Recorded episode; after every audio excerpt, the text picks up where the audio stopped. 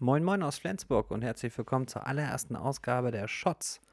Ja, die Flimmerkiste mit Marco hat sich was Neues überlegt für euch. Wir wollen euch nämlich mit Kurzkritiken ein bisschen weiter in die Filmlandschaft entführen. Das können zum Beispiel aktuelle Kinofilme sein, sobald die Kinos dann wieder geöffnet sind. Kultfilme, Filme, die, wie Marco immer so schön sagt, ihm besonders oder uns besonders ins Auge gestochen sind. Oder gerne auch Vorschläge von euch aus der Community. Schreibt uns da einfach über unseren oder über den Instagram-Kanal von Marco Flimmerkiste, @Flimmerkiste mit Marco, oder an René, @der zweite Blick, oder an mich selbst, an den Timo. Ich bin unter dem Handle @der Videothekar bei Instagram aufzurufen. Da könnt ihr uns eine Nachricht schreiben oder an unsere Wände, wenn wir was kommentieren oder posten, und dann wissen wir, was ihr euch gerne wünscht in einer unserer Shots-Episoden. Ja, für die erste Shots-Episode habe ich mir den, Abräumer kann man nicht so ganz sagen, aber den doch im Endeffekt großen Sieger des vergangenen Sonntags ausgesucht bei der diesjährigen Oscar-Verleihung, die ja ein bisschen anders abgelaufen ist als in den Jahren zuvor, nämlich Nomadland von Chloé Zhao. Der Film selber ist aus dem Jahr 2020, hat in der Zeit schon den Goldenen Löwen gewonnen und dadurch auch eine Menge Drive auf diese Oscar-Strecke bekommen. 3 Oscars gab es insgesamt, unter anderem die 2 großen für die beste Regie für Chloé Zhao und für den besten Film. Und Frances McDormand hat tatsächlich den 3. Oscar als Hauptdarstellerin abgeräumt. Herzlichen Glückwunsch dazu. Verdient, wie ich denke, eine ganz tolle Performance, die sie hier liefert. Und da können wir dann auch gleich in die Kritik einsteigen. Ja, Nomadland, ich habe das in meiner Letterboxd-Kritik auch so ein bisschen versucht zusammenzufassen. Das ist für mich so ein typischer Academy Award-Film der letzten Jahre, denn er hat kein großes Thema, sondern hat ein kleines Thema, auch ein Nischenthema, und hat da auch seine wahre Stärke. Und vielleicht wird sich das auch in den nächsten Jahren erst so richtig entfalten, je nachdem. Es ist nämlich kein typischer Moonlight oder sonstiges mit den großen Themen, sondern es geht wirklich um ein Nischenthema. Der Film selber ist in den 2010er Jahren der Vereinigten Staaten angesiedelt, also ist auch ein bisschen in der Vergangenheit, als gerade die große Immobilienblase geplatzt ist und ja, viele tausend Amerikaner da auch dabei, die Hauptdarstellerin bzw. die Hauptfigur Fern, da haben sie ihr gesamtes Hauptgut gut verloren. Die Handlung an sich ist recht kurz zusammengefasst. Wir begleiten die Figur Fern sehr, sehr nah, die Kamera ist sehr, sehr nah an ihr, wie sie über diese Nomadenzüge immer wieder in Kontakt mit anderen Gleichgesinnten trifft. Und sie fährt mit dem Van durch die Staaten, schläft auch in diesem Van, hält sich mit Gelegenheitsjobs, beispielsweise in der Amazon-Logistik, über Wasser. Über Wasser ist fast eigentlich das falsche Wort. Sie besorgt sich da einfach die notwendigen finanziellen Mittel, um Sprit, Essen, Trinken zu kaufen, die ein oder andere kleinere Reparatur oder Ergänzung an ihrem Van vorzunehmen. So richtig in Gang, in Anführungsstrichen, kommt die Handlung, als Fern Dave kennenlernt, ebenfalls ein Nomade, mit dem sie ja so ein bisschen zarte Bande knüpft, allerdings weit ab von einer Liebesgeschichte. Es ist einfach nur so, dass sie Jobs gemeinsam machen, dass Dave auch irgendwann im Krankenhaus landet und dort sich Fern ja ein bisschen um ihn kümmert. Damit ist der Inhalt eigentlich auch schon zusammengefasst. Das große Plus, das habe ich auch versucht in meiner Kritik zum Ausdruck zu bringen, ist sicherlich die Authentizität. Man muss dazu wissen, Chloé Zhao hat hier hauptsächlich mit Darstellerinnen aus der Laiendarstellern gedreht. Das Ganze basiert ja auf einem Buch von Jessica Bruder, und die Figuren bzw. Menschen, die dort ihre Schicksale oder Geschichten erzählt haben, die kommen auch wieder in diesem Film vor und werden dann quasi auch porträtiert. Gleichzeitig sind die Einblicke immer ganz, ganz anekdoten- und episodenhaft.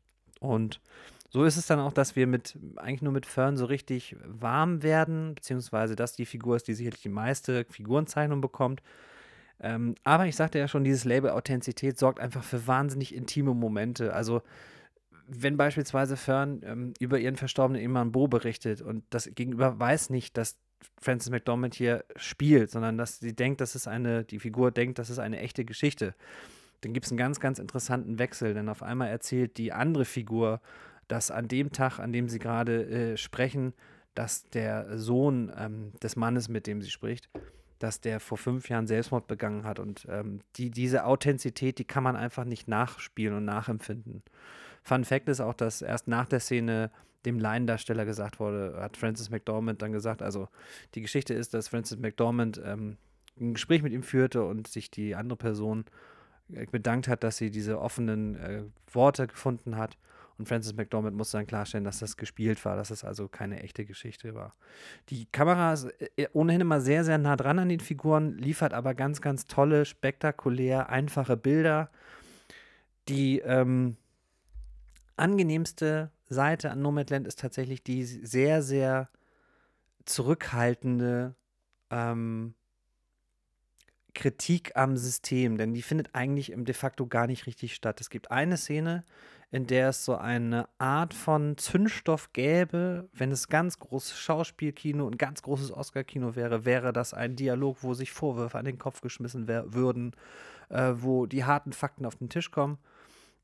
Das ist eine Szene, in der Immobilienmakler über die großen Chancen wieder jetzt nach der Krise reden und wie toll das alles sei und Fern doch ein bisschen kritischer das Ganze sieht als ja, Leidtragende oder Opfer dieser ganzen Geschichte. Aber es ist, wird kurz angerissen, dann kommt ein Cut und es geht um die nächste, die nächste Szene folgt. Finde ich immer sehr angenehm, dass da nicht so eine große, weltumspannende Systemkritik hier stattfindet. Es wird nie der Zeigefinger erhoben. Diese Menschen sagen nie, ich bin vom Staat alleine gelassen worden, sondern sie haben sich einfach selber dieses Leben ausgesucht. Ja, und das ist einfach sehr, sehr interessant zu sehen. Eine Dramaturgie selber, die gibt es halt nicht. Das ist vielleicht auch etwas, was so ein bisschen, die Kröte ist, die man schlucken müsste oder die man schlucken muss. Es ist ein Roadmovie, es passiert einfach nur etwas, wenn man Menschen kennenlernt und sieht, aber eine richtige Dramaturgie mit einem gewissen dramaturgischen Aufbau gibt es de facto eigentlich nicht.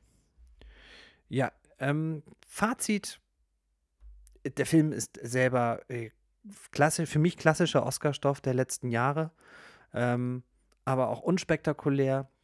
Ich habe das auch in meiner Kritik gesagt, es ist für mich großes, weil kleines Kino. Es ist ganz sicher nicht was für den Blockbuster-Fan, der 2 Stunden lang Wohlfühlfilme oder etwas zum Ablenken möchte, sondern es ist schon so, dass hier ganz, ganz interessante Aspekte des Lebens angesprochen werden, aber nie die großen Fragen auch geklärt werden. Es geht hier eher um Träume, es geht um Wünsche, es geht um Sehnsüchte, aber nie um das große Ganze. Ja, ich selber würde in unserer Letterboxd-Reihe beziehungsweise in Letterboxd-Bewertung würde ich dem Film 4 von 5 Sternen geben. In meiner persönlichen, ich neige ja zum 10-Sterne- oder 10-Punkte-System, würde ich ihm 8,5 von 10 Punkten geben und eine wahnsinnige Empfehlung, diesen Film mal zu sehen, weil er wirklich sehr, sehr, sehr, sehr interessant ist. Er ist weder spannend, noch ist er großartig unterhaltsam, sondern er ist einfach interessant anzuschauen. Ist, wie gesagt, nichts fürs große Massenpublikum, denke ich. Hoffe allerdings, dass der Film auch in den nächsten Jahren einfach, he stood the test of time, sagt, glaube ich, der Amerikaner. Das heißt, dass er einfach über die Jahre vielleicht noch ein bisschen wachsen wird. Ja, das war schon unsere erste Shots-Episode.